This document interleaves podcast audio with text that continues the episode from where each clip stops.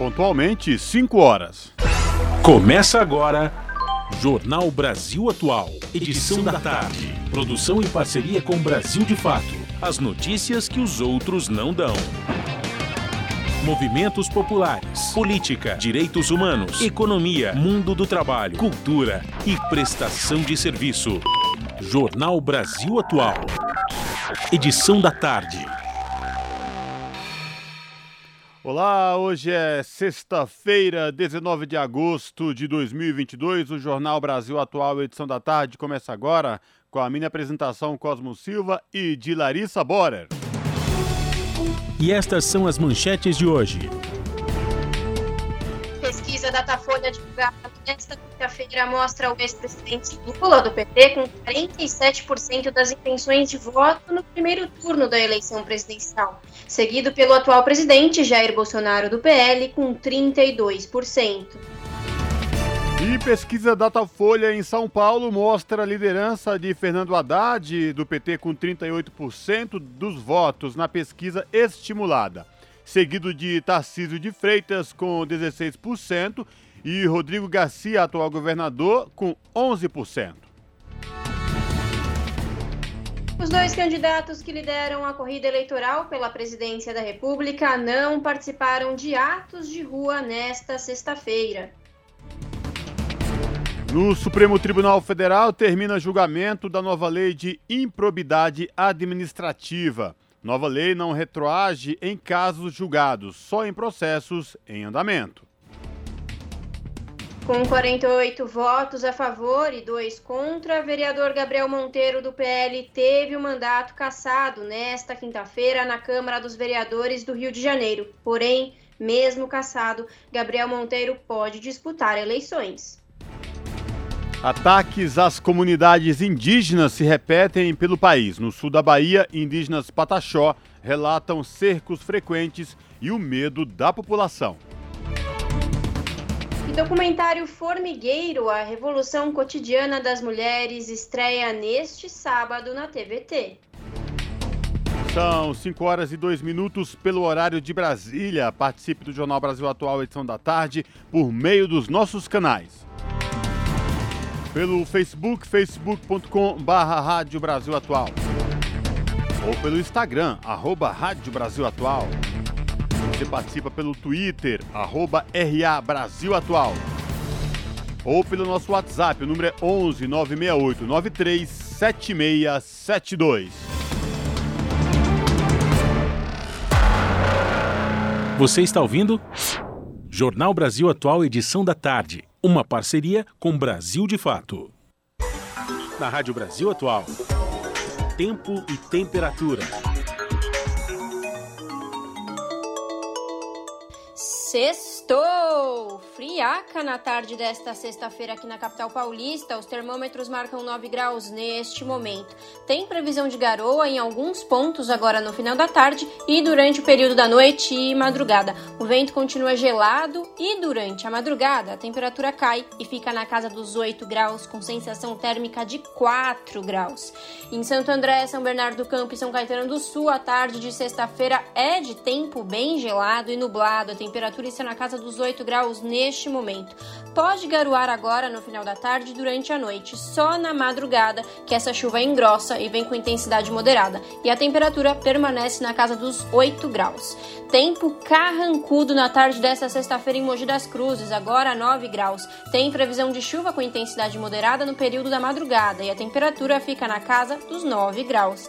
E na região de Sorocaba, interior de São Paulo, a tarde de sexta-feira é de tempo nublado e gelado, agora 12 graus. Em Sorocaba tem previsão de garoa agora no final da tarde durante o período da noite e madrugada, mas é só isso, chuva mesmo não vai ter. E a temperatura no período da madrugada fica na casa dos 11 graus, com sensação térmica de 7 graus. Logo mais eu volto para falar como fica o tempo neste final de semana. Na Rádio Brasil Atual, está na hora de dar o serviço. São 5 horas e 4 minutos. Vamos saber a situação do trânsito na cidade de São Paulo nesta sexta-feira de frio e garoa aqui na capital paulista. A CT, que é a Companhia de Engenharia de Tráfego da capital, informa que neste momento são 42 quilômetros de lentidão em toda a cidade de São Paulo. As regiões que apresentam maiores índices de lentidão, sul com 17 quilômetros e oeste com 12 quilômetros, respectivamente. E lembrando que, por conta do rodízio municipal, não podem circular no centro expandido veículos com placas final 9 e 0. Lembrando, a multa é pesada e pontos na habilitação para o motorista que desrespeitar o rodízio municipal. Trânsito aqui na região da Avenida Paulista já começa a ficar complicado no sentido da consolação. Por enquanto, para quem vai no sentido do paraíso, o trânsito segue normal. Situação de tranquilidade para quem pretende pegar o metrô nesta tarde de sexta-feira. Todas as linhas operam em situação de tranquilidade para os passageiros e esta mesma situação se repete nos trens da CPTM, que é a Companhia Paulista de Trens Metropolitanos, que atende aí a capital e a Grande São Paulo, incluindo o ABC Paulista. Todas as linhas Rubi, Turquesa, Coral, Safira, Jade, Diamante e Esmeralda operam em situação de tranquilidade para os passageiros. Situação de tranquilidade também para quem pretende pegar as rodovias Anchieta ou Imigrantes rumo à Baixada Santista. A Ecovias, que é a concessionária que administra o sistema Anchieta Imigrantes, informa que tanto para descer pelas duas rodovias como quem vem da Baixada rumo à capital ou ABC Paulista, também pela Anchieta ou Imigrantes, o trânsito é tranquilo. A Ecovia só pede atenção redobrada aos motoristas no trecho de serra por conta da neblina.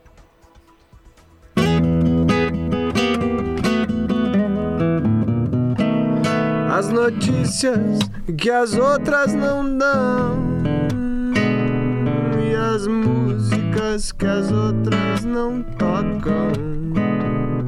E as músicas que as outras não sabem. Só você sabe aqui Brasil.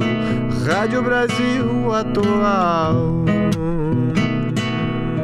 Participe da programação 9689 37672 9689 37672 Brasil Atual Jornal Brasil Atual. Edição da tarde. 5 horas mais 7 minutos. Datafolha, Lula tem 51% dos votos válidos contra 35% de Bolsonaro. Pesquisa aponta a possibilidade de vitória em primeiro turno, apesar de crescimento de Bolsonaro. Mais detalhes com a repórter Talita Pires. O ex-presidente Lula do PT aparece com 47% das intenções de votos e segue em primeiro lugar na pesquisa Datafolha divulgada nesta quinta-feira. Ele tem 51% dos votos válidos, o que garantiria a vitória no primeiro turno. Jair Bolsonaro, do PL, foi citado por 32% dos entrevistados, ficando 15 pontos atrás de Lula. Em votos válidos, o atual presidente atinge 35%. Ciro Gomes, do PDT, continua em terceiro, com 7%, seguido por Simone Tebet, com 2%, e Vera Lúcia, do PSTU, com 1%. Os demais candidatos não pontuaram. Nulos e brancos somaram 6%, e 2% dos eleitores entrevistados estão indecisos. O Datafolha entrevistou 5.744 eleitores por meio de abordagem pessoal. A margem de erro é de 2 pontos percentuais para mais ou para menos. Na última pesquisa nacional do Instituto, divulgada em 28 de julho, Lula aparecia com 47% das intenções de voto. Àquela altura, o ex-presidente tinha cinco pontos acima da soma de todos os seus adversários, o que o colocava em posição de vitória no primeiro turno. Jair Bolsonaro tinha oscilado um ponto para cima, chegando a 29%. Já Ciro Gomes tinha 8%, com Simone Tebet alcançando 2%. Pablo Marçal, André Janones e Vera Lúcia marcaram 1% e os demais candidatos não pontuaram. Votavam em branco ou nulo 6%, enquanto 3% estavam indecisos. Janones acabou desistindo de sua candidatura e apoiando a candidatura de Lula. Na pesquisa espontânea do Datafolha de 28 de julho, Lula liderava com 38%, seguido por Bolsonaro com 26%, Ciro Gomes com 3% e Simone Tebet com 1%. Da Rádio Brasil de Fato, com reportagem da redação em São Paulo, Talita Pires. Jornal Brasil Atual, edição da tarde, são 5 horas e 10 minutos. Os dois candidatos que lideram a corrida eleitoral pela presidência da República não vão participar de atos de rua nesta sexta-feira. O ex-presidente Luiz Inácio Lula da Silva, do PT, líder das pesquisas eleitorais, é e o presidente Jair Bolsonaro, do PL, que é o segundo colocado na disputa, vão passar o dia diante, distantes dos apoiadores pela primeira vez desde o início da campanha eleitoral, que começou oficialmente na última terça-feira. No quarto dia desde o início oficial da campanha, Lula vai passar o dia fechado em estúdio para gravar o programa eleitoral que será exibido em rádio e televisão pelo PT. A candidatura do petista é a que terá o maior tempo no ar, já que a bancada da coligação na Câmara tem 141 parlamentares, considerando PT, PSB, PSOL, PCdoB, PV, Rede, Solidariedade, Avante Prós e Agir. Lula terá 3 minutos e 39 segundos por bloco de propaganda eleitoral. Enquanto isso, Bolsonaro não fará atividades eleitorais. O chefe do executivo tirou o dia de folga da campanha após episódios de descontrole na última quinta-feira, quando partiu para cima de um youtuber que o chamou de, abre aspas, Chuchuca do Centrão, fecha aspas. Na agenda oficial do presidente, consta apenas participação em sessão solene de instalação do Tribunal Regional Federal da Sexta Região e de posse de desembargadores em Belo Horizonte, agora à tarde. E o candidato do PDT à presidência, Ciro Gomes, afirmou nesta sexta-feira que, se eleito, não vai se submeter ao Centrão, conjunto informal de congressistas conhecido por dar sustentação ao governo, indicar cargos no executivo e ter maior participação nas indicações de recursos orçamentários. Ciro deu a declaração durante ato de campanha em Osasco, região da Grande São Paulo, onde visitou fábricas e conversou com operários. Durante entrevista jornalistas, o pedetista foi questionado se um eventual governo se tornaria uma tchutchuca do Centrão, uma referência ao episódio de quinta-feira em que o presidente Jair Bolsonaro se envolveu em uma confusão com um youtuber em Brasília. Ciro disse que desde 1989 os presidentes eleitos se aliaram ao Centrão e que esse modelo político de governança eterniza a crise. O pedetista declarou que, em um eventual governo, vai negociar com os parlamentares eleitos à luz do dia. Já a candidata do MDB, Simone Tebet, defendeu nesta sexta-feira que a legislação trabalhista passe a garantir um mínimo de proteção para trabalhadores informais que atuam com serviços de aplicativos como motoristas e entregadores. De acordo com ela, é preciso discutir como permitir que esses trabalhadores tenham acesso a benefícios como seguro-desemprego ou auxílio-doença, além de aposentadoria.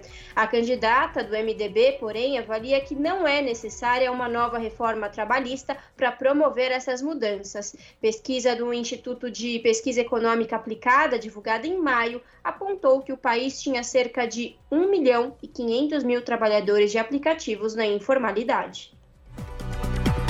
São 5 horas e 13 minutos aqui no Jornal Brasil Atual, edição da tarde, e a gente repercute a pesquisa Datafolha divulgada ontem, só que agora aqui no estado de São Paulo. Fernando Haddad, do PT, tem 52,7% dos votos válidos, segundo o Instituto. A pesquisa mostra a liderança do petista, com 38% dos votos na pesquisa estimulada, seguido de Tarcísio de Freitas, com 16%, e Rodrigo Garcia, atual governador que concorre à reeleição do PSDB, com 11%. Mais detalhes com a repórter Talita Pires. O candidato do PT ao governo do estado de São Paulo, Fernando Haddad, lidera a pesquisa Datafolha divulgada nesta quinta-feira. Ele tem 38% das intenções de voto, mais que a soma de todos os adversários, que chegam a 35%, indicando possibilidade de vitória no primeiro turno.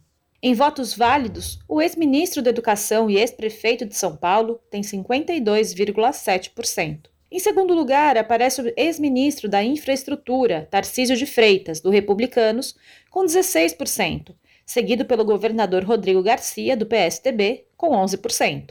Carol Vigliar, do Unidade Popular, e Gabriel Colombo, do PCB, têm 2% cada. Já Elvis César, do PDT, Vinícius Poit, do Partido Novo, Altino, do PSTU e Edson Dorta, do PCO, aparecem com 1% cada.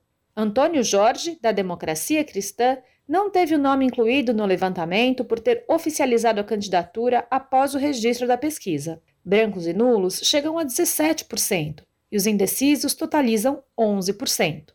O Datafolha ouviu 1.812 pessoas por meio de abordagem pessoal em 72 municípios do estado entre os dias 16 e 18 de agosto. A margem de erro é de dois pontos percentuais para mais ou para menos. Da Rádio Brasil de Fato, com reportagem da redação em São Paulo, Talita Pires. E ainda sobre pesquisa Datafolha, divulgada nesta quinta-feira, mas agora sobre a disputa pelo governo do Rio de Janeiro, mostra que o atual governador, Cláudio Castro, do PL, tem 26% das intenções de voto.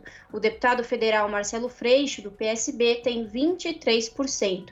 Depois aparecem Rodrigo Neves, do PDT, e Eduardo Serra, do PCB, com 5%, Ciro Garcia e Wilson Witzel, do PMB, com 4%. Juliette Pantoja, do UP, aparece com 2%, e Milton Temer, do PSOL, e Paulo Ganimi, com 1%. O candidato Luiz Eugênio, do PCO, não pontuou.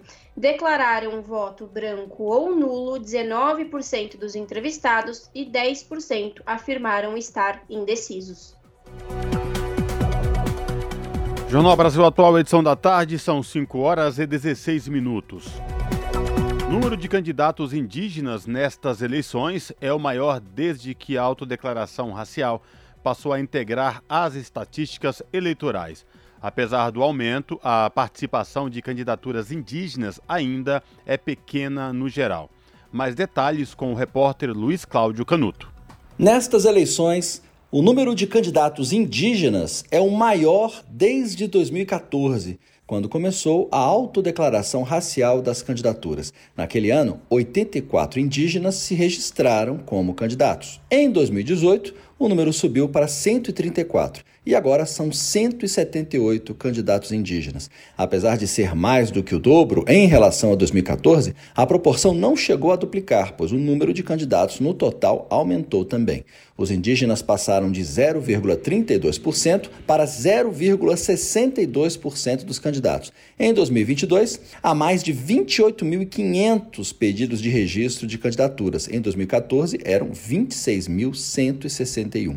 Primeira deputada indígena eleita, Joênia Wapchana, da Rede de Roraima, avalia que o aumento do interesse dos indígenas em se candidatar aprimora a defesa dos interesses desses povos, em especial, segundo ela, pela deficiência do Estado em levar políticas públicas às comunidades. A deputada entende que o número de candidatos poderia ser até maior, mas falta informação às comunidades de como entrar no processo político. Há também outras limitações, segundo Joênia principalmente muitos indígenas que vivem na Amazônia, vivem em meios rurais e muito longínquos, que dependem de transporte fluvial, muitas vezes aéreo, muitas vezes não tem ainda nem sequer documento. Não tem um sistema de internet que possa informá-los sobre essas questões eleitorais. Não tem urnas em suas comunidades que muitas vezes se deslocam para a sede de municípios. Isso faz com que haja dificuldade em acesso à informação e até mesmo na participação nos direitos políticos. Na opinião do coordenador executivo da APIB, Articulação de Povos Indígenas do Brasil, Kleber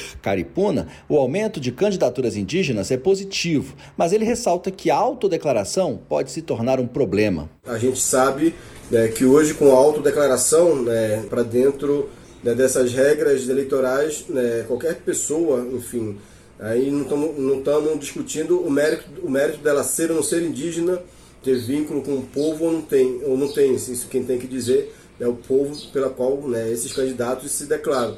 Mas essa é uma preocupação, um alerta que a gente é, traz, porque a gente tem conhecimento de, de cenários, de situações né, de pessoas que declaram indígena, mas não tem esse reconhecimento, esse pertencimento, sabe, essa atuação mais próxima, né, mais positiva. O crescimento da participação de candidaturas indígenas também se verifica nas eleições municipais. Em 2016, o número de autodeclarados indígenas foi de 1.798 e em 2020 esse número subiu para 2.210. Nas eleições gerais deste ano, 49% dos candidatos se autodeclararam brancos, cerca de 36% disseram ser pardos e 14% pretos. Os indígenas são 0,62 e os amarelos 0,4%. Da Rádio Câmara de Brasília, Luiz Cláudio Canuto. 5 horas mais 20 minutos. No Supremo Tribunal Federal termina o julgamento da nova lei de improbidade administrativa. A nova lei não retroage em casos julgados, só em processos em andamento. Reportagem de Vitor Ribeiro. O Supremo Tribunal Federal decidiu que a nova lei de improbidade administrativa é válida para todos os processos em andamento, inclusive aqueles abertos antes de ela entrar em vigor em outubro do ano passado. A nova lei é considerada mais benéfica principalmente por duas mudanças. A primeira é que ela só prevê punição para pessoas que tenham causado prejuízo à administração pública quando tinham a intenção de fazer isso. Antes, a lei previa a responsabilização até mesmo de quem tivesse cometido o crime sem intenção. A outra mudança é que antes não existia prazo para os crimes de improbidade prescreverem e agora o Estado tem até oito anos para processar gestores que tenham causado prejuízo. O debate no plenário do STF começou no dia 1 de agosto e foi decidido nesta quinta-feira por maioria. A primeira a votar neste último dia foi a ministra Rosa Weber, que se manifestou contra a extensão dos efeitos da nova lei para casos anteriores a ela. Em absoluto, conduz à imposição da exceção às garantias constitucionais do ato jurídico perfeito, do direito adquirido e da coisa julgada fora do âmbito penal. Observadas essas balizas, reputo prevalecente, quanto aos dois pontos objeto de análise, o princípio da irretroatividade da lei. Essa é a mesma linha de pensamento defendida pelo ministro Edson Fachin e acompanhada por Luiz Roberto Barroso e Carmen Lúcia. Já o ministro Ricardo Lewandowski se juntou a Antônio Dias Toffoli para acompanhar o voto de André Mendonça. Para Lewandowski, deveria prevalecer a lei mais benéfica. São atípicos os atos de improbidade administrativa praticados culposamente, onde não há comprovação do dolo, antes do dia 21 de outubro de 2021, considerada a retroatividade da Lei 14.230, objeto agora da nossa apreciação. Entendo que o novo prazo prescricional previsto na lei retroage para alcançar os atos de improbidade administrativa praticados antes da vigência da lei. O resultado do julgamento foi o seguinte: dos 11 ministros, seis decidiram que a nova lei de improbidade administrativa não se aplica a nenhum processo transitado em julgado, ou seja, quando já existe a decisão final e o réu não pode mais recorrer. Mas sete ministros entendem que, nos casos que estavam abertos até outubro do ano passado, a defesa pode pedir ao juiz a extinção dos processos em que o réu não teve a intenção de cometer o crime. Essa análise será feita caso a caso. Já a prescrição do crime, ou seja, quando a pessoa não pode mais responder por ele, passa a ser de oito anos, mas só começa a contar a partir da entrada em vigor da nova lei em 21 de outubro do ano passado. Da Rádio Nacional em Brasília, Vitor Ribeiro. São 5 horas e 23 minutos. O presidente da Câmara reafirma confiança nas urnas e pede responsabilidade fiscal a quem ganhar as eleições em 2022. O repórter Luiz Gustavo Xavier acompanhou. O presidente da Câmara, Arthur Lira, afirmou que, mesmo que seja preciso redesenhar o teto de gastos a partir do próximo ano, independente do próximo presidente da República eleito, é necessário manter algumas âncoras que garantam a responsabilidade fiscal. Lira participou de evento promovido pelo BTG Pactual nesta quinta-feira. Eu sou extremamente otimista com o nosso país, o nosso povo sabe conviver com crise, o nosso sistema financeiro sabe conviver com crise. Então, se nós tivermos que fazer algum redesenho, porque teria uma data para redesenhar o teto de gastos, ele tem que ser antecedido por um momento em que se ratifique a responsabilidade fiscal. Arthur Lira afirmou que o presidente Jair Bolsonaro erra quando ataca as urnas eletrônicas e destacou que há uma diferença entre querer transparência e querer contestação eleitoral. Segundo ele, a posse do ministro Alexandre de Moraes como presidente do Tribunal Superior Eleitoral foi uma demonstração de confraternização de todas as tendências políticas na defesa do processo eleitoral. Foi uma demonstração de toda a classe política que era um ato de quase que uma confraternização institucional de todas as tendências. Ali, a única vertente que tinha era ter tranquilidade. Nós precisamos ter passividade nesse assunto. Esse não é o assunto principal do Brasil. Esse assunto não faz bem ao Brasil, não faz bem ao presidente Bolsonaro, não faz bem à justiça eleitoral. Então todos têm que se conter. Lira afirmou ainda que, a partir da próxima legislatura, com o fim das coligações nas eleições proporcionais, os partidos ficarão com uma atuação mais forte no parlamento. Ele destacou que, com um legislativo mais independente e forte, um sistema de semipresidencialismo pode garantir melhor governabilidade e mais previsibilidade política no país. Da Rádio Câmara de Brasília, Luiz Gustavo Xavier. E com 48 votos a favor e dois contra, o vereador Gabriel Monteiro, do PL, teve o mandato cassado nesta quinta-feira na Câmara dos Vereadores do Rio de Janeiro. A decisão foi baseada no relatório final do vereador Chico Alencar, do PSOL, que integra o Conselho de Ética da Casa. Porém, mesmo cassado, Gabriel Monteiro pode disputar as eleições. Quem explica melhor é a repórter Tamara Freire. O vereador Gabriel Monteiro, do PL, teve o mandato cassado após decisão quase unânime da Câmara de Vereadores do Rio de Janeiro. Os parlamentares consideraram que o ex-policial militar e youtuber quebrou o decoro por ter filmado uma relação sexual com uma adolescente, além de forjar situações envolvendo uma criança e um homem em situação de rua em vídeos publicados no seu canal. Dos 51 votos possíveis, 48 foram a favor da cassação. Apenas o próprio Gabriel Monteiro e o vereador Chagas Bola, do União Brasil, foram contra. Já Carlos Bolsonaro, do mesmo partido de Monteiro, está licenciado e não votou. O pedido de cassação foi levado a plenário nesta quinta-feira, depois de aprovado pelo Conselho de Ética. O relator do processo, Chico Alencar, do PSOL, lembrou que Monteiro é alvo de diversas outras acusações, como assédio sexual e moral contra funcionários e estupro. Além dos delitos de natureza sexual, o vereador agora cassado teria usado as prerrogativas parlamentares para produzir vídeos e ganhar dinheiro no YouTube. As inspeções dever sagrado de todo parlamentar em órgãos públicos, mas com abuso de poder, manipulação de vulnerável, servidores em desvio de função, agressões, recursos públicos para a atividade privada, armações cênicas com objetivo de autopromoção, uso de imagens íntimas de menor, que como sabemos é um crime, a corrupção não é só o roubo do dinheiro público, há também a corrupção dos valores e dos princípios. A sessão que selou o destino de Monteiro teve cerca de cinco horas de duração. As galerias ficaram cheias de manifestantes contrários e a favor da perda do mandato. Durante a fala de Gabriel Monteiro, mulheres com cartazes contra a violência de gênero ficaram de costas. Em sua defesa, ele voltou a dizer que é inocente de todas as acusações. Eventuais erros que eu tenha cometido, excessos, de coração mesmo não foi por dolo.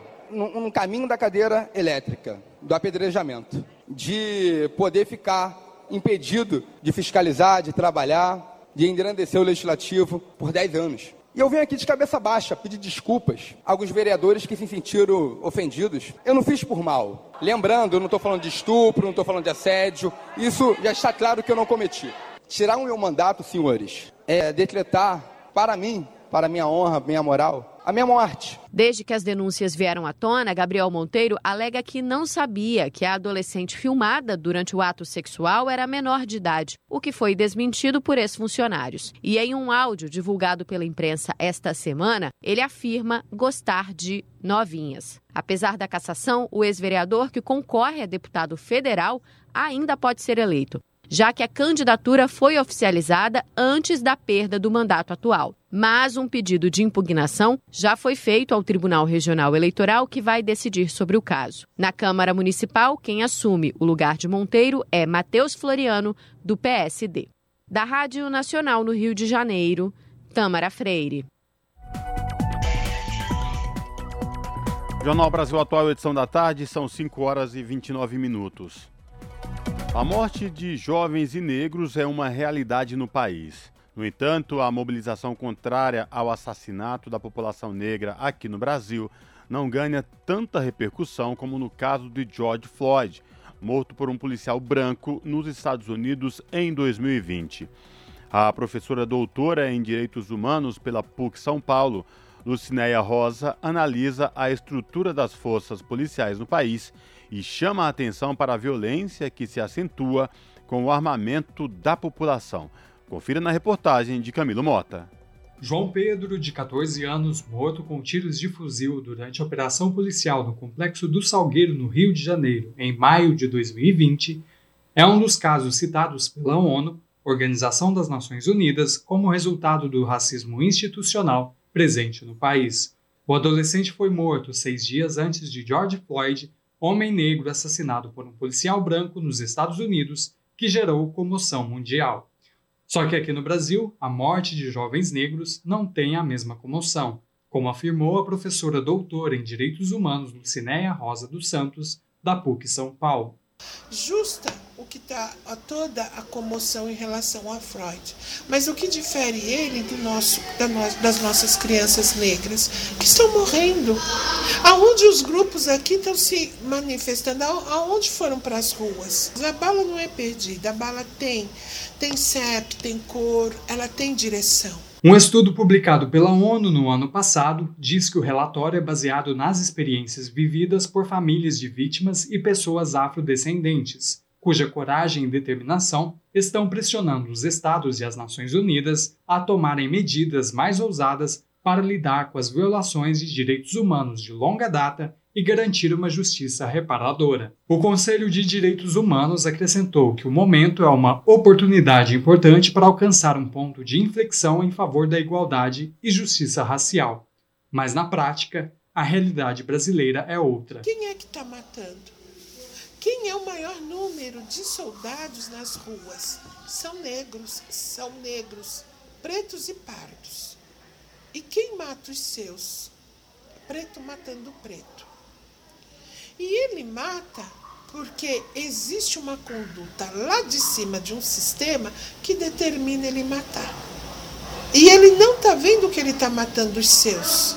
As vítimas das operações policiais no país têm um perfil homens, jovens e negros que mais morrem, de acordo com o Anuário Brasileiro de Segurança Pública. 68% dos policiais mortos também são negros. A professora faz uma contextualização do fim da escravidão no país. Segundo Lucinéia, após a libertação dos escravizados, houve um movimento do Estado para retirar a população negra dos grandes centros e realocá-los em regiões afastadas, como nos morros do Rio de Janeiro com a promessa de dar a eles habitação. Na prática, após esse movimento, o Estado se ausentou desses lugares, deixando a população negra à sorte, favorecendo o surgimento de organizações internas que se estruturaram para sobreviver. O armamento explodiu após flexibilização de regras do governo Bolsonaro, mesmo com mais de 60% da população sendo contrária à posse de armas, de acordo com dados do Fórum de Segurança Pública de 2019. E com isso a violência aumenta.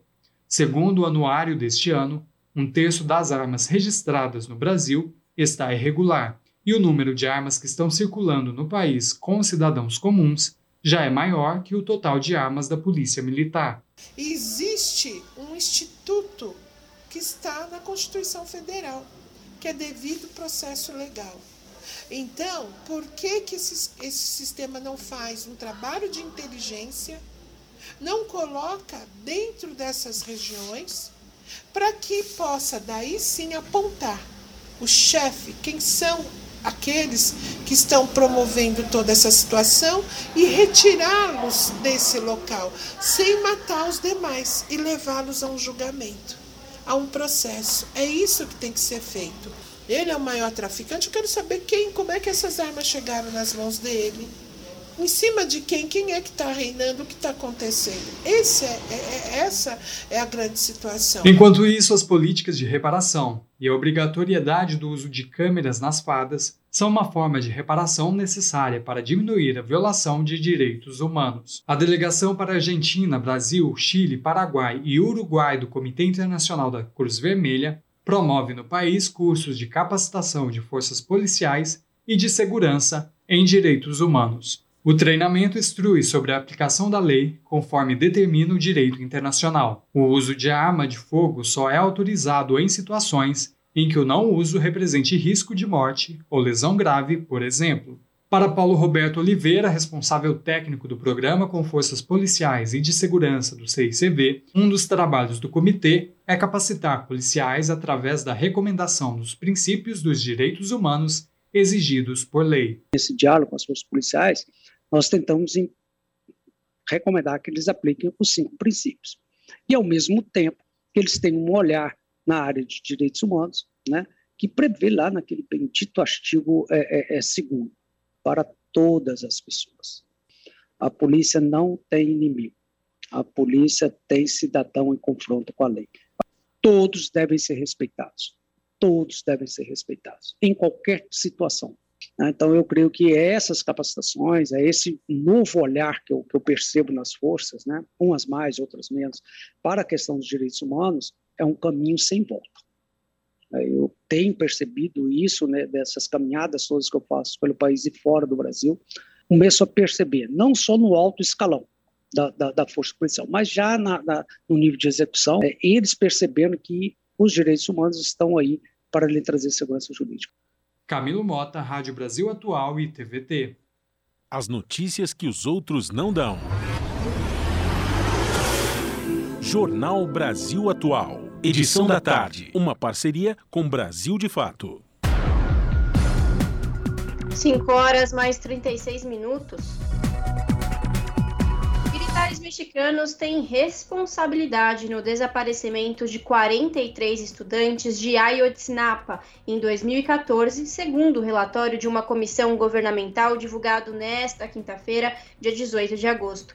Alejandro Encinas, subsecretário do Interior e chefe da Comissão da Verdade de Ayotzinapa, ao apresentar o relatório em um ato público, disse que abre aspas, as ações, omissões ou participação de militares permitiram o desaparecimento e a execução dos estudantes, assim como o assassinato de outras seis pessoas, fecha aspas.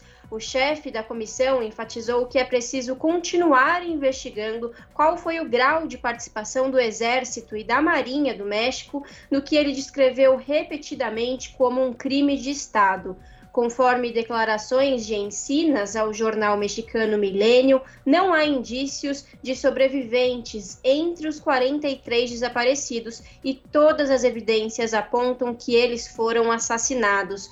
O desaparecimento dos 43 estudantes ocorreu entre a noite de 26 e a madrugada de 27 de setembro de 2014 quando o grupo estava a caminho da cidade de Iguala, que assim como Ayotzinapa fica no estado de Guerreiro, no sul do país. Lá pretendiam pegar um ônibus rumo à cidade do México para participar de protestos contra as más condições da educação no país. O caso, que gerou forte comoção internacional, é considerado uma das piores violações de direitos humanos da história do México, que tem cerca de 100 mil pessoas desaparecidas. São 5 horas e 38 minutos.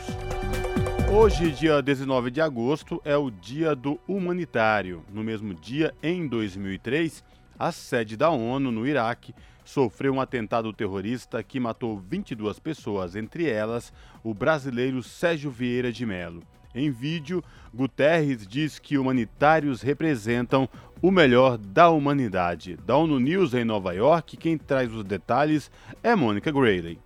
O trabalho humanitário é uma tarefa de todos para apoiar a todos. Foi assim que o secretário-geral da ONU, Antônio Guterres, definiu a atuação de mulheres e homens que trabalham para aliviar crises humanitárias em todo o mundo.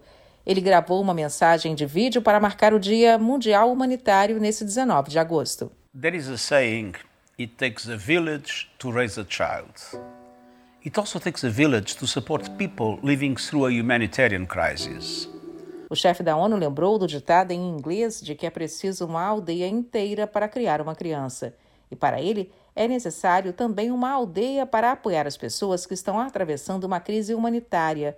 Guterres citou desastres naturais e como os vizinhos apoiam vizinhos durante a recuperação e reconstrução.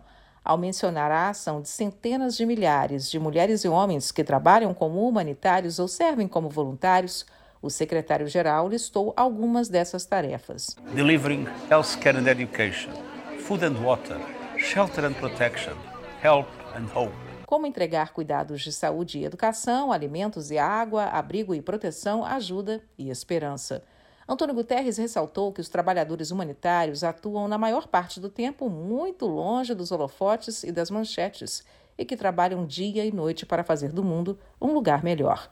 Segundo a ONU, o número de pessoas que precisam de assistência humanitária nunca foi tão alto quanto hoje, por causa dos conflitos, das mudanças climáticas, da Covid-19, pobreza, fome e de níveis sem precedentes de deslocamentos. O secretário-geral falou ainda da dedicação e a coragem de trabalhadores humanitários e prestou tributo àqueles que perderam suas vidas em serviço dessa nobre causa. Para Guterres, eles representam o melhor da humanidade. A Assembleia Geral escolheu 19 de agosto como Dia do Trabalhador Humanitário por ser o dia também em que a ONU perdeu 22 colegas no ataque terrorista à sua sede em Bagdá em 2003. No atentado morreu o chefe da missão da ONU no Iraque, o brasileiro Sérgio Vieira de Mello. Da ONU News, em Nova York, Mônica Grayle. 5 horas mais 41 minutos. E a Escócia passará a ser o primeiro país a proteger o direito ao acesso grátis a absorventes femininos e similares. O parlamento em Edimburgo introduziu a mudança ao aprovar por unanimidade em novembro de 2020 a Lei dos Produtos Menstruais, a qual declara como direito legal o livre acesso a artigos sanitários em repartições públicas e escolas. Sob a nova lei, autoridades locais e agentes educacionais ficam obrigados a disponibilizar gratuitamente artigos sanitários a quem quer que os necessite. Além disso, o governo patrocina um website educacional para empregadores, aumentou as verbas das escolas para a saúde menstrual e implementou uma bem-sucedida campanha de combate ao estigma sobre o tema. Jornal Brasil Atual, edição da tarde, são 5 horas e 42 minutos. O brasileiro general Santos Cruz deve chefiar missão de apuração dos fatos na Ucrânia.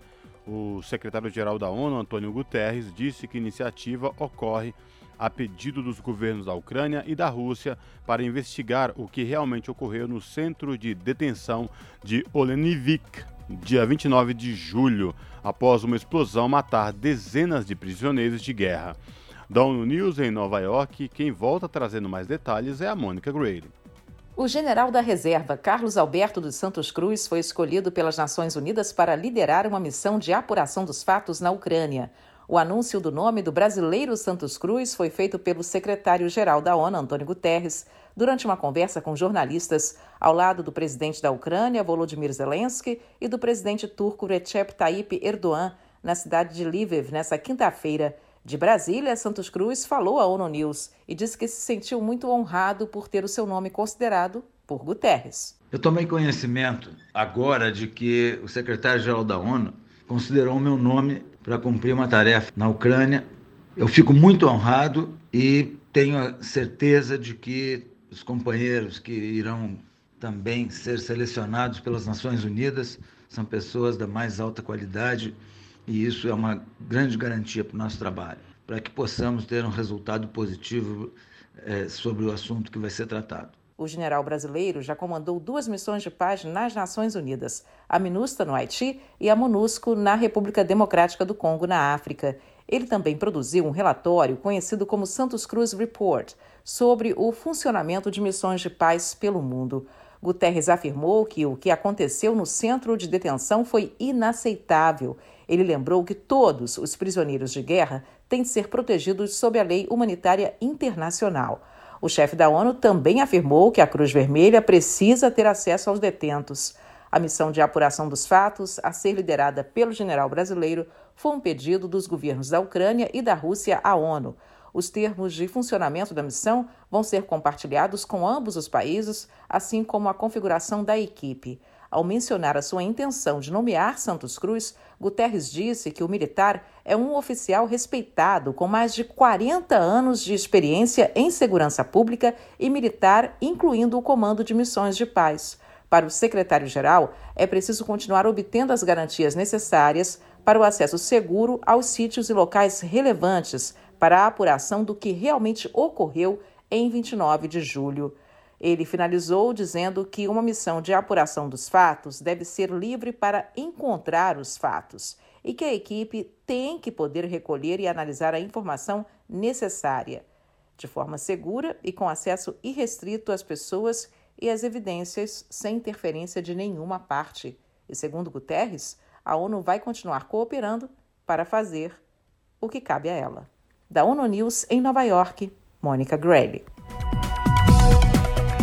E a pior seca da Europa em anos levou o rio Danúbio a um de seus níveis mais baixos em quase um século, expondo os cascos de dezenas de navios da guerra, das guerras alemãs afundando, do, afundados durante a Segunda Guerra Mundial perto da cidade portuária de Praovo, na Sérvia.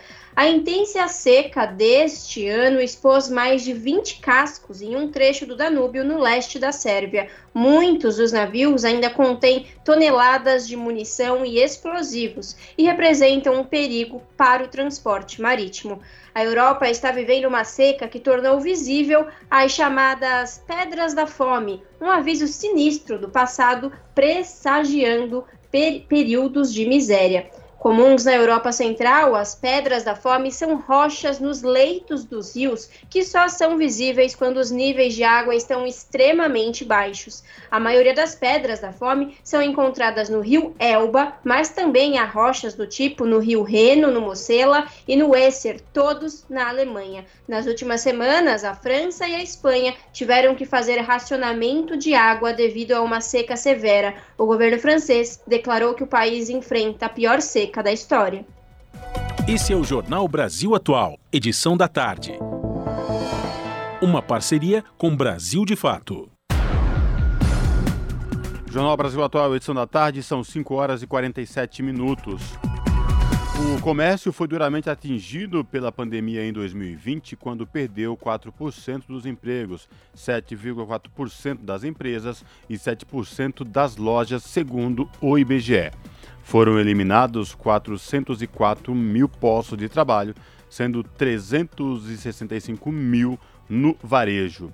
O Instituto também registrou queda recorde do número de funcionários em dois dos três maiores segmentos, no varejista, que emprega 73% do total, e na área que inclui veículos, peças e motocicletas.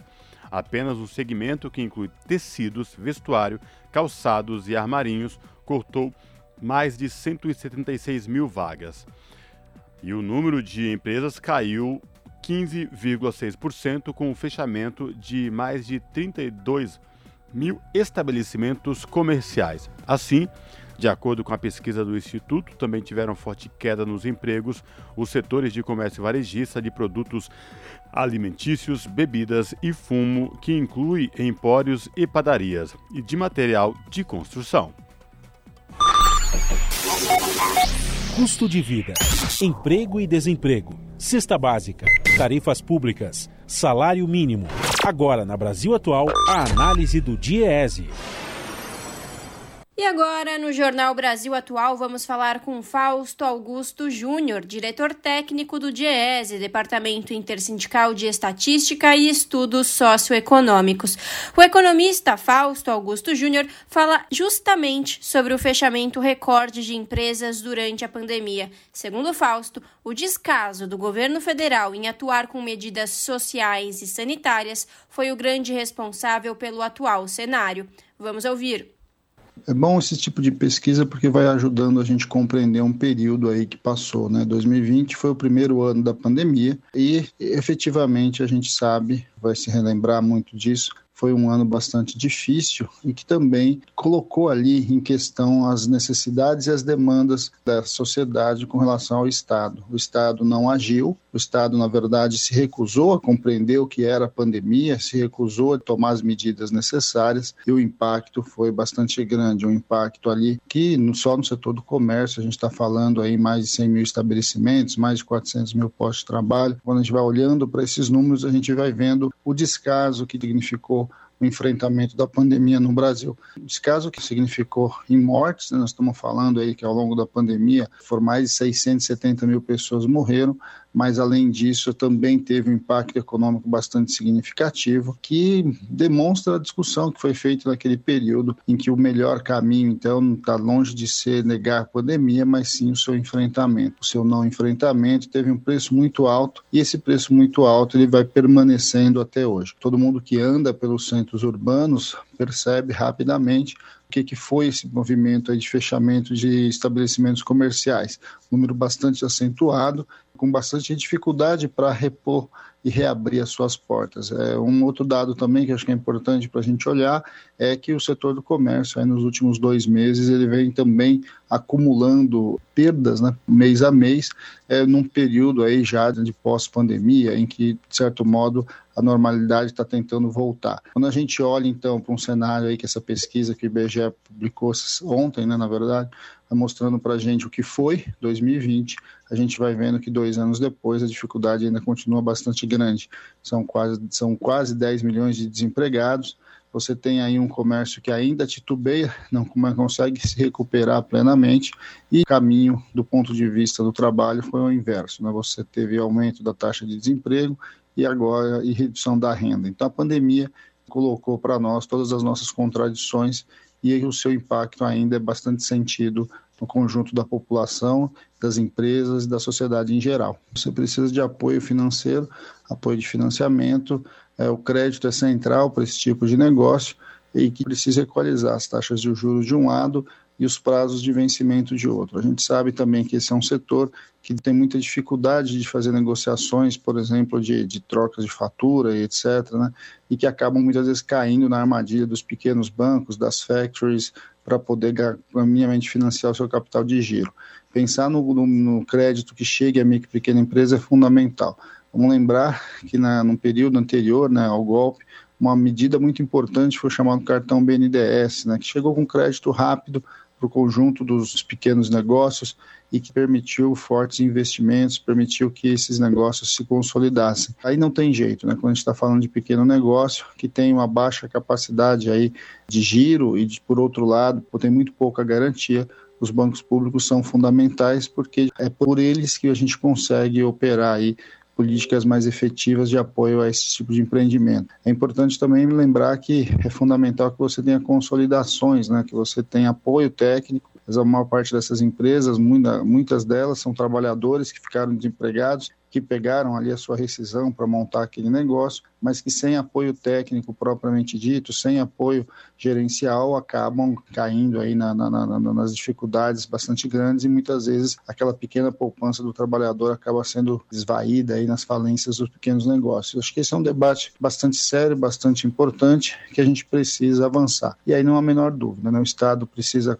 ter política, o Estado precisa investir, o Estado precisa colocar a sua máquina para trabalhar. Para isso, ele precisa se manter, né? Ou seja, vamos lembrar que uma boa parte do Estado brasileiro vem sendo desmontado por meio das privatizações, e no caso dos bancos, a gente tem assistido aí todo o desmonte das políticas de apoio à micro e pequena empresa.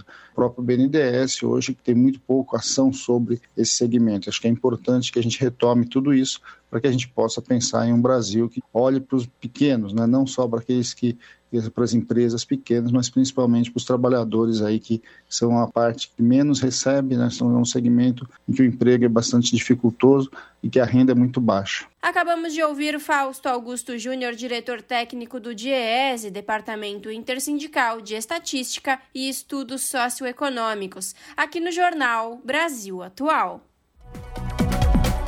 São 5 horas e 53 minutos. Como era viver no Brasil da inflação descontrolada dos anos 80? Relatos da década perdida relembram os riscos de país endividado, dependente e sem foco no desenvolvimento social. A reportagem é de Nara Lacerda com locução de Caio Maia.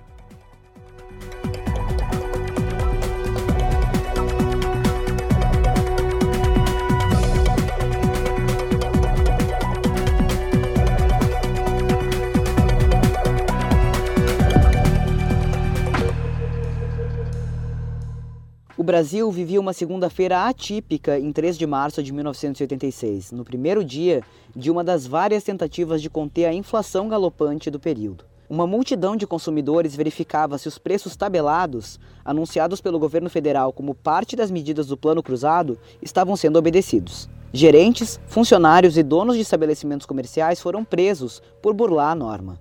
Em diversas cidades houve tumulto, ameaças e depredação a polícia não conseguia atender a todos os chamados. Rio de Janeiro, São Paulo e Belo Horizonte reuniram milhares de denúncias de remarcação de preços e registraram dezenas de casos de depredação de mercados. Naquela época, o Brasil convivia com a constante alta nos preços há mais de uma década, com média da inflação de 34% entre o início e o fim dos anos 70. O país convivia com revoltas, saques, aumento da mortalidade infantil e da desnutrição da população em geral. A pós-graduanda em Segurança Alimentar e Nutricional Vanessa Jales tem 42 anos e lembra que na infância a dispensa tinha o básico e os produtos precisavam durar. Ela vem de uma família de seis irmãos que vive desde aquela época no Jardim Eliane, na periferia de São Paulo. É um turbilhão de lembranças, né? Eu sei que a gente passou uma época muita dificuldade, mas meu pai, quando ele fazia compra, olha, sustentava seis irmãos, hein? Ele trazia a compra para um, dois meses, que a gente tinha que ir correndo comprar, porque sempre tinha alteração de valor. A gente comprava o produto de manhã e correndo, porque sabia que à tarde ia estar tá tendo aumento. Hoje, Vanessa ainda mora no mesmo bairro e nota que após um período de melhorias, a rotina de compras começa a se assemelhar ao que ela vivenciou na década de 80 é, na época da minha mãe, na minha época de infância, todo domingo eles faziam feira. Eu fui saber de uma situação que eu nem imaginava que acontecia. Os vizinhos ficavam observando o horário que as famílias iam fazer a compra na feira. Porque se você vai mais tarde, a sua situação não está tão boa. Se vai de manhã, olha, ela está bem. Eu falei, nossa, não acredito que vocês ficavam olhando isso. Feira é muita tristeza, porque eu tento resgatar essa época de sempre estar tá fazendo a compra na feira, mas não dá. A gente não está conseguindo uh, suprir itens básicos. É ovo, salsicha e frango. Frango bem menos, mas assim, carne, nossa, eu estou fazendo compra no cartão de crédito, agora está sendo metade no débito e metade do crédito. Mesmo que parte da população brasileira tenha sido menos afetada durante o período de inflação galopante, a realidade para uma multidão era de extrema pobreza. Dados do IBGE coletados nos anos de 1974 e 1975 apontavam que 67% da população brasileira passava fome. Em 1983, o documento Genocídio no Nordeste estimava a morte de 700 mil pessoas na região por causa da falta de comida. O historiador e professor Daniel Horta Alvim é autor de uma tese de doutorado que analisa as mobilizações contra a fome no Brasil entre 1978 e 1988. Ele ressalta que a carestia impulsionava a organização de movimentos populares, mas também fazia crescer reações desesperadas entre as famílias encontrei um acontecimento muito duro, uma notícia que falava que um grupo de 2.500 pessoas, às 7 horas da manhã, é, numa região central de Santo Amaro, né, no dia 4 de abril de 1983. É, tinha uma, teve uma passeata forte em Santo Amaro, que foi organizada por um movimento custo de vida. De repente, né, uma parte delas se rompe e sai em busca de alimento dentro dos supermercados locais, invadem, saqueiam o supermercado. E, e isso foi tão forte, foi tão impactante naquele momento, tão impactante que no dia seguinte o governador né, de São Paulo, o Montoro, é, ele faz um pronunciamento na televisão. Em seguida, o presidente, né, João Figueiredo, vai à televisão falar sobre esse saque. Os saques na capital paulista deram início a uma série de atos semelhantes no Rio de Janeiro, em Fortaleza, João Pessoa, enfim, de norte a sul do país. Maior símbolo do período, a estocagem de alimentos virou padrão de consumo. As compras eram feitas para durar um mês ou mais. Quem tinha mais condições adquiria congeladores de grande porte para guardar carne. Quem não tinha, diminuía o consumo consistentemente ou ficava sem. A parcela da população que mais perdia era aquela que não tinha conta em bancos. O economista Daniel Negreiros Conceição explica que essas famílias não conseguiam maneiras de evitar as perdas do poder de compra. Segundo o professor da Universidade Federal do Rio de Janeiro, a visão aplicada pelo governo repete um diagnóstico comum e equivocado. A explicação normal é que é sempre um problema de demanda demais e demanda demais é sempre um problema de dinheiro demais sendo criado pelo governo. Nunca é isso. Né? É, na verdade, os processos inflacionários são normalmente associados a custos. Né? É, então, é pelo lado da oferta né, que a gente está sofrendo essa pressão. Custos que aumentam por algum motivo, que produzem choques inflacionários. Tanto para o período de descontrole vivido no fim do século passado, quanto para a crise atual, o economista ressalta que a solução não passa por frear todo e qualquer gasto. Para negreiros, a saída está no planejamento. E isso vem até do gasto bem feito, não é parar de gastar, é gastar direito. Então, isso não vem de austeridade, né, que é normalmente sempre a resposta. Vamos aumentar a resiliência da nossa economia, esses choques que estão vindo de pontos diferentes da oferta. Por exemplo, se você é um importador de alimentos, não adianta você lidar com uma inflação de alimentos fazendo a tua população morrer de fome, porque é isso que você tenta fazer quando você quer que ela compre menos comida. Né? Isso não pode ser uma solução. De São Paulo, da Rádio Brasil de Fato, com reportagem de Nara Lacerda. Locução: Caio Maia. Rádio Brasil Atual. Para sugestões e comentários, entre em contato conosco por e-mail redação@jornalbrasilatual.com.br ou WhatsApp DDD 11 96893 7672. Acompanhe a nossa programação também pelo site redebrasilatual.com.br.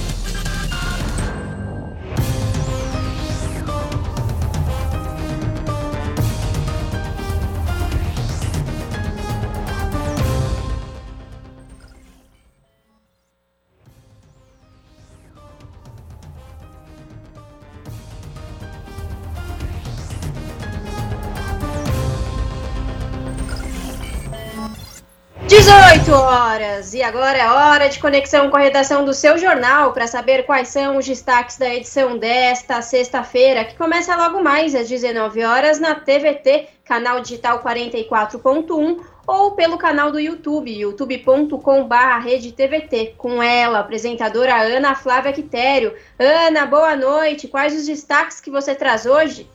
Olá, Lares e Cosmo, uma excelente noite gelada essa, hein? Para vocês e para todos os ouvintes da Rádio Brasil Atual. E por falar, não tem outro assunto, né? Não tem como não falar do frio. Acabei de olhar o termômetro, está constando 10 graus. Imagina, mais o cair da noite, até qual é a temperatura mínima que vai chegar? Então, ó, para quem né, vai sair, tem que se agasalhar certinho, porque promete que não só hoje, mas amanhã também os dias serão bem gelados e para ir pegar alguma doença respiratória é rapidinho. Mas voltando ao assunto do seu jornal, os destaques de hoje, né, para a gente poder falar sextou daqui a pouquinho. Bom, um seminário realizado hoje em São Paulo, debateu as atrocidades cometidas pela ditadura brasileira. É sobre isso a nossa reportagem. A ideia desse seminário é alertar como um eventual golpe de Estado poderia trazer a tortura de volta ao país. Vamos falar também é, um boletim de olho nas negociações do Diese, publicado hoje, mostra que até julho, menos de 32% dos reajustes resultaram em ganhos acima da inflação acumulada nos últimos 12 meses, que tem como referência o INPC. Apesar dos cenários, categorias importantes, como a dos metalúrgicos, em campanha salarial, vão lutar, claro, pelo aumento real e para finalizar, a Federação Única dos Petroleiros e a Frente Nacional dos Petroleiros estão realizando uma agenda de lutas com nove grandes mobilizações, a maioria em refinarias dentro da campanha reivindicatória deste ano. Vários, vários setores já entrando aí em campanha salarial. Bom, essas e outras reportagens completas vocês conferem daqui a pouquinho, às sete da noite, comigo no seu jornal. Boa noite, Lares e Cosmo. Um ótimo programa para vocês. Desejo também a todos os ouvintes mais uma vez uma ótima noite. E mais, não se esqueçam, ainda tem o seu jornal, hein? Espero por vocês. Até lá. Jornal Brasil Atual, edição da tarde. Uma parceria com Brasil de Fato.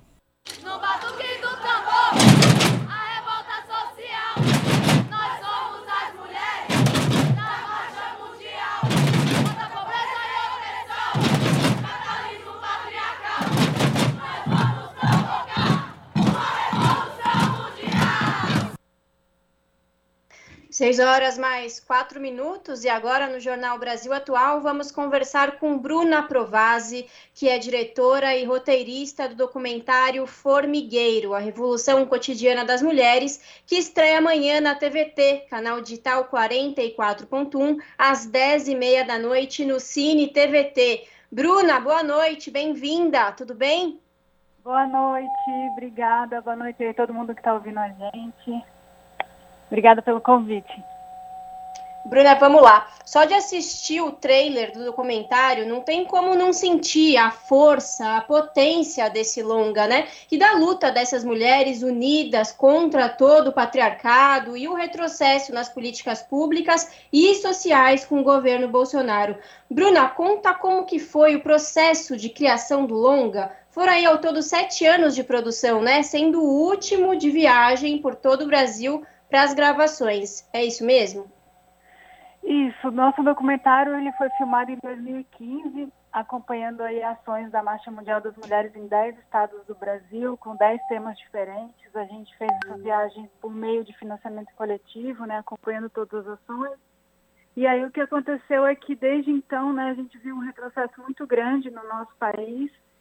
E aí a, a gente ficou um tempo editando o filme, um tempo parado, parado não, né? Porque a gente estava na rua lutando contra o golpe também. Então, assim, tudo isso que aconteceu no nosso país, a gente atualizou é, o resultado disso, né? Em cada estado no final do filme. E aí é, a gente fez também essa reflexão, né? No, que é um recorte de um período anterior ao período que a gente está hoje, né? Então a gente consegue ter um pouco, um pouquinho de distanciamento histórico e ver, né? Como é que a gente veio parar nesse buraco hoje. Bruna, boa noite, é o Cosmo falando. Bruna, fala pra gente é, os momentos mais que foram marcantes para vocês nessas viagens aí que vocês fizeram ao longo dessa jornada de produção do documentário. Oi, é, tá muito baixinho, eu não ouvi a pergunta. E agora, você me ouve? Alô, Bru uh, Bruna? Oi, oi, agora sim. Agora sim? Bruna, boa noite, Cosmo falando. Bruna, eu queria que você trouxesse aqui para os nossos ouvintes da Rádio Brasil Atual alguns momentos né, desses, dessa jornada de sete anos da produção do documento, que foi marcante para vocês, o que, você encontrou nas diversas regiões, é, nas filmagens para o documentário, alguma, alguma informação, alguma notícia, algum relato que chame a atenção? Aham. Uhum. É, eu acho que um dos estados mais marcantes né, que a gente teve foi em Minas Gerais. É, as mulheres né, já estavam lá denunciando os impactos da mineração, por exemplo, na vida delas. E aí, logo depois, aconteceram os crimes ambientais aí de Brumadinho e Mariana. Então, a gente antecipa um pouco esse momento que aconteceu e mostra que a, o que as mulheres estavam dizendo naquela época, né, muito antes estava certo, né? Então assim, é, da mesma maneira, né, no Rio, né, todas as emoções que aconteceram aí no período das Olimpíadas e tal, então é um filme realmente que retrata um pouco as lutas por corpos e territórios no Brasil todo, né? E essas lutas elas vão se costurando, na verdade, né, elas vão se, são muito diferentes, são muito particulares, mas elas vão se conectando uma a outra e isso vai dando um sentido também da nossa luta enquanto é, país, né? E da importância também da união dos movimentos sociais diferentes, né? Agora, Bruna, imagino as dificuldades, não foi fácil. Você falou que as viagens para a produção do documentário Formigueiro, a Revolução Cotidiana, Cotidiana das Mulheres, através de uma vaquinha, esse de autofinanciamento, porque ser cineasta no Brasil, ainda mais ser cineasta progressista, não deve ser muito fácil, né, Bruna? É, com certeza, né? A gente começou o filme é, como militantes mesmo, né? Que estavam acompanhando ali aquele processo, que tinham um desejo de registrar aquele momento, sem saber, né, da importância histórica também do que a gente estava fazendo, mas na militância mesmo ali. É, a gente fez esse financiamento coletivo, né? Então, assim, contamos também com uma rede aí de pessoas que acreditaram também no projeto e tal, e a gente sabia que é, a, a, gente não, nunca tinha passado né, por um processo de edital e, e, assim também não seria fácil colocar essas pautas num formato tradicional né, de, de financiamento de filme comercial. Então também teve essa questão. E com certeza depois de todo o desmonte aí que a gente tem visto da cultura da Ancine né, do nosso país é, é impensável assim a gente ter conseguido concluir o documentário no, no Brasil de hoje, contando com o financiamento público, né, por exemplo. Você muito bem lembrou essa questão do, do, do, financiamento, né, que não foi, não foi fácil. E lembrando aqui aos nossos ouvintes da Rádio Brasil Atual, o documentário Formigueiro, a Revolução Cotidiana das Mulheres, direção da Bruna Provazzi, que está falando com a gente agora, e da Tica Moreno, vai ao ar amanhã às 22h30 ou 10h30, para quem né, achar melhor, no Cine TVT, aqui na TVT, canal 44.1 digital, na Grande São Paulo e no YouTube da TVT, youtube.com/barra TVT. Bruna, como é que está a negociação para a distribuição do documentário? O que, que vocês estão fazendo? O que vocês estão pensando? Aonde mais vocês querem chegar com o documentário? Então, a gente quer chegar ao máximo de pessoas possíveis, né? É, a gente fez algumas primeiras exibições, conseguindo aí parceria com algumas salas de cinema para fazer uma única sessão, né? Então, a gente começou a nossa passagem por Fortaleza e por Mossoró, que são os, últimos, os dois últimos estados que a gente viajou, foram Rio Grande do Norte e Ceará, então a gente resolveu fazer esse movimento de começar por lá, né? Exibimos também em Porto Alegre, já em São Paulo, em Minas Gerais. Então, gente, aos pouquinhos, a gente está levando o filme. Todas as sessões são gratuitas, né, através ou dessa, desses parceiros que abrem espaço para a gente, ou também de movimentos sociais, de cineclubes, que a gente está começando a disponibilizar o filme. É, e, paralelamente, também estamos enviando para alguns festivais, né? Então, a gente vai passar segunda-feira no Festival de Caruaru, ele foi selecionado também para o Festival em Portugal, nos Estados Unidos. Então, são esses dois movimentos que a gente está fazendo, por isso ele não vai estar tá online ainda por enquanto, mas é, vamos fazer aí algumas outras exibições, né? Quem quiser também realizar sessões, pra, pode entrar em contato com a gente que a gente vai combinando. Perfeito. Bom, e por último, Bruna, qual spoiler você pode dar para os ouvintes da Rádio Brasil Atual, né? O que, que a gente pode esperar do documentário Formigueiro, a Revolução Cotidiana das Mulheres? Olha, eu acho que o spoiler que eu poderia dar é que é um filme que, apesar de ser muito duro, de tratar de temas muito caros para gente, né? Assim, é, ele também é um filme que traz um pouco de esperança, porque justamente ele mostra, né, o que aquelas mulheres ali estavam falando, como aquilo fazia sentido e como faz sentido a gente continuar na resistência, né? Então, eu espero que as pessoas sintam um pouco essa essa esperança também, né? E essa, essa sementinha do filme ela possa germinar também. É isso, Bruna, muito obrigada e parabéns pelo incrível trabalho. Obrigada. Conversamos aqui com Bruna Provasi, diretora e roteirista do documentário Formigueiro, a Revolução Cotidiana das Mulheres, que estreia amanhã, dia 20 de agosto, na TVT, canal digital 44.1, às 10h30 da noite, no Cine TVT. No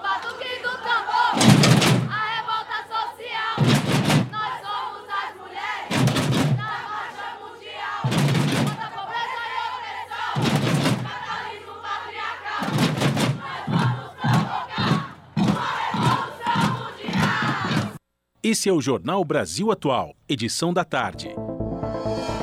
Uma parceria com Brasil de Fato. Jornal Brasil Atual, edição da tarde, são 6 horas e 13 minutos.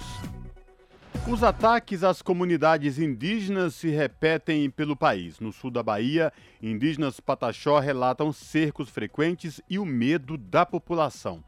Além de serem impedidos de saírem do território, falta itens básicos como, por exemplo, comida. As respostas dos órgãos públicos, no entanto, não são suficientes para evitar novos ataques, como relata uma das lideranças indígenas. Confira na reportagem de Camilo Mota. Comunidades indígenas do sul da Bahia estão há mais de um mês sendo alvos de fazendeiros. Povos pataxós das aldeias Boca da Mata e Cassiana estão sendo impedidos de sair de seu território. Se não bastasse a impossibilidade de se locomoverem, falta comida. Tiros também são disparados e crianças tiveram que se esconder na mata depois da aula para não serem atingidas. Uma publicação da TV Pataxó, meio de comunicação oficial da aldeia Barra Velha, localizada na região sul da Bahia, denunciou o ataque ocorrido na última quarta, quando pistoleiros e milicianos invadiram o território. Os episódios se repetem por anos e, de acordo com lideranças, não há uma resposta efetiva dos órgãos públicos. Agnaldo Pataxó, coordenador-geral do Movimento Unido dos Povos e Organizações Indígenas da Bahia, conta que, além do medo, está faltando comida. Hoje está um clima, né? Terror, de muito medo, hoje à tarde. Né? E vai, vai deixando para tarde, vai escurecendo, vai chegando à tarde, vai chegando esse momento agora que é quatro, quase cinco horas da tarde, então muito medo. Né? A gente peça, a gente peça nosso Pai Tupã para nos abençoar para que esta noite seja uma noite de paz. Nós passamos o dia todo hoje, a gente que é do movimento indígena, que coordena os movimentos, falando com as autoridades e pedindo apoio para que eles possam interferir, para que esses fazendeiros, essas milícias, né, de atacar o nosso povo. Hoje de manhã não teve uma cerca, eles tiraram, saíram com os carros das estradas, né? E a polícia está ao redor, agora a polícia identificada, fardada, né? E a gente não sabe como é que vai ficar. Uma preocupação muito grande da liderança Pataxó, porque tudo isso remete a uma memória do ataque que teve em 1970, né? Em 1970, é, o Estado, o braço, o braço armado do Estado, né? A polícia do Estado acabou atacando a aldeia de Barra Velha, que fica no mesmo território e humilhando as pessoas, os parentes, é, chocateando, batendo e matando vários. O território foi o primeiro a ter invasões dos colonizadores e aonde brancos tiveram contato com indígenas pela primeira vez no país. Os séculos posteriores à chegada dos portugueses foram marcados por perseguições, exploração e assassinatos.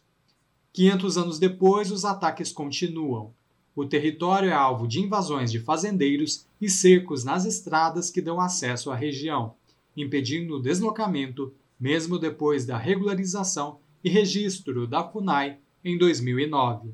A gente sofre constantemente, ao longo do, da existência, essas invasões no território. Né?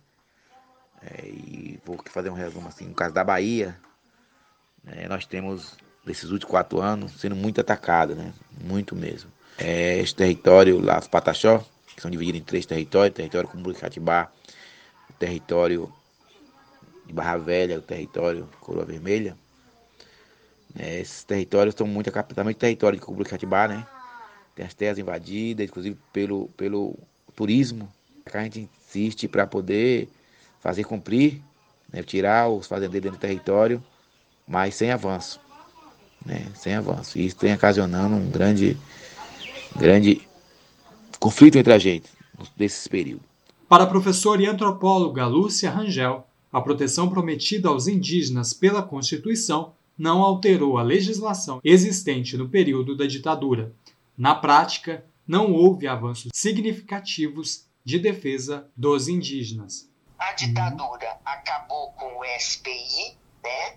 encerrou, fechou e criou a FUNAI, um outro estilo, né?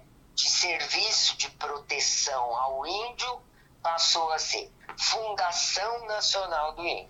Quando uh, criou a FUNAI, né, você não teve de fato uma, nenhuma mudança de mentalidade, nada.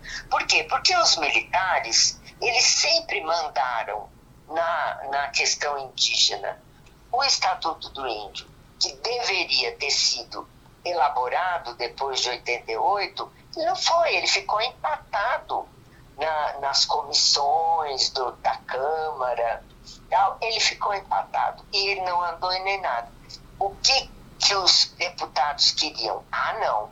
Primeiro nós vamos regulamentar a mineração, a extração de madeira, a construção das hidrelétricas, tal. Aí depois a gente discute o Estatuto do Índio.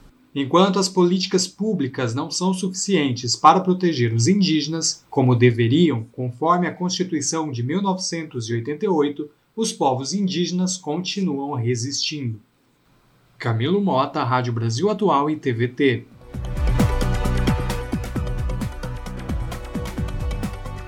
São 5 horas, 6 horas e 19 minutos.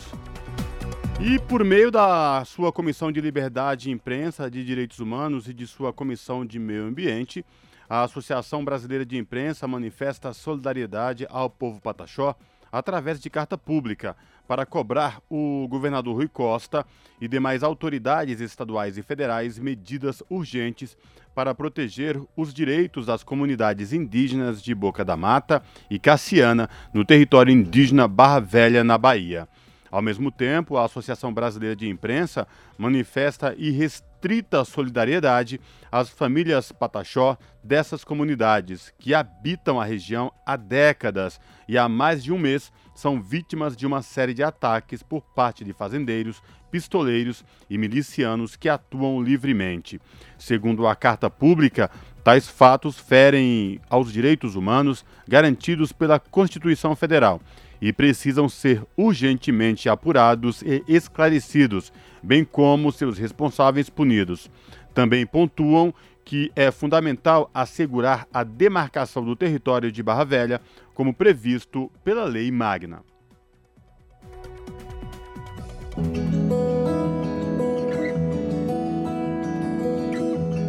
Momento agroecológico.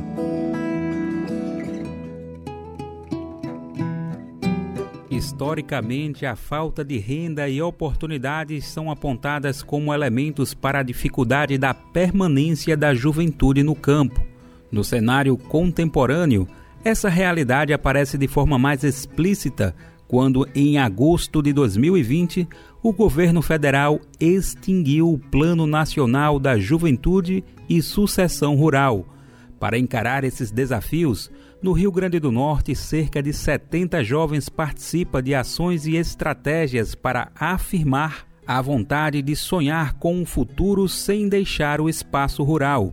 O grupo está articulado na rede Chique Chique de comercialização solidária em 20 núcleos, formados em cidades potiguares. Átalo Silva, coordenador de projetos da Chic Chic, afirma que as atividades em rede buscam um aprofundamento das questões sobre sucessão rural.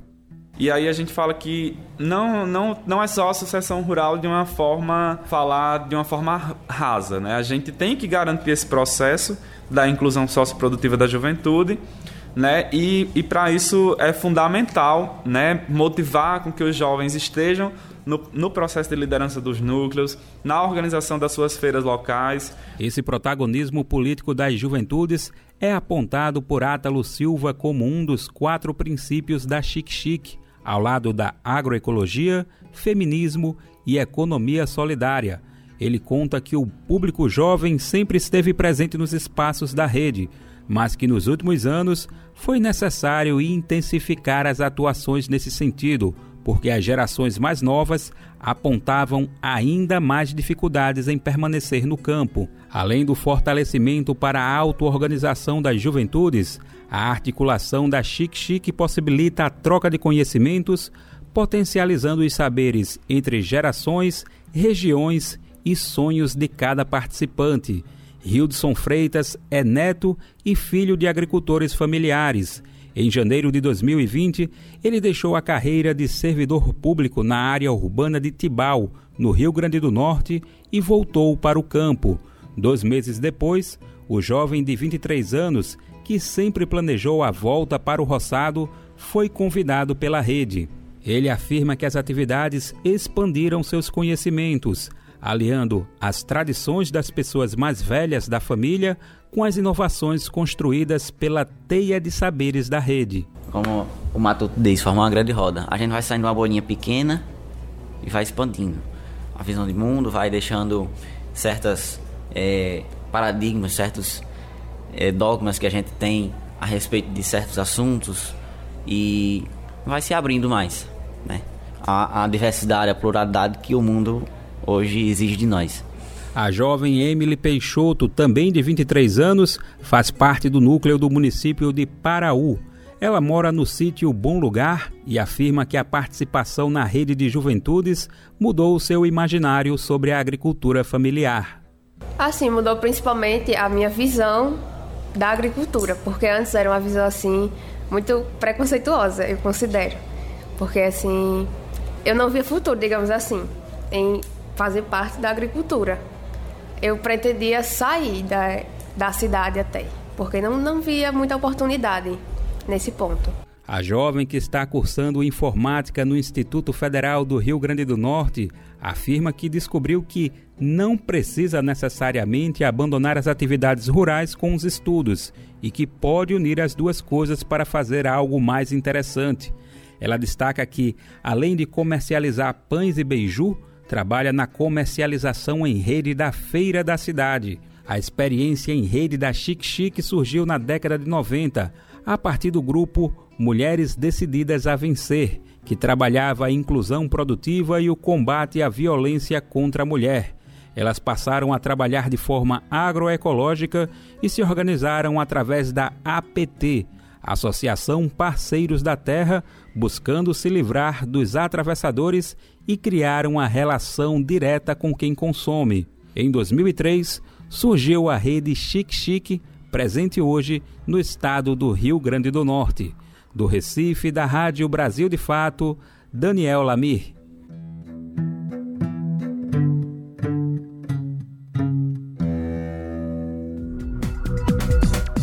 E hoje, dia 19 de agosto, é o Dia do Historiador. Profissão foi regulamentada em 2020 a partir de uma iniciativa do Senado. O repórter Rodrigo Rezende conta mais. 19 de agosto é o Dia do Historiador. A data homenageia os profissionais que atuam no ensino e pesquisa na área de história, seja em universidades, ensino básico, instituições culturais ou projetos independentes. A regulamentação da profissão ocorreu em 2020, depois de aprovação de um projeto do senador Paulo Paim, do PT do Rio Grande do Sul. O Congresso Nacional teve que derrubar o veto do presidente Jair Bolsonaro. Paulo Paim afirma que o ofício do historiador, ao investigar o passado, ajuda a entender o momento presente. Os historiadores é, trabalham com a vida, isso é extremamente importante para a democracia e para a liberdade. Cícero já dizia: o primeiro dever do historiador é não trair a verdade, não calar a verdade, não ser suspeito de parcialidades ou rancores. A história e os historiadores têm fundamental importância para a compreensão da realidade do país, que eles olham o passado, o presente e o futuro. Podem atuar como historiadores, cidadãos com diploma de graduação, mestrado ou doutorado na área de história, ou profissionais que já atuavam como historiadores por pelo menos cinco anos antes de 17 de agosto de 2020, data de promulgação da lei que regulamentou a profissão. Da Rádio Senado, Rodrigo Rezende. Na Rádio Brasil Atual. Tempo e temperatura. Final de semana na capital paulista será de frio. No sábado, o dia fica bem nublado, sem aberturas para o sol e com chance de garoa durante a tarde, com máxima de 14 graus e mínima de 9 graus. Já no domingo, o sol aparece entre nuvens, mas ainda tem chance de garoa durante a tarde, com máxima de 18 graus e mínima de 9 graus.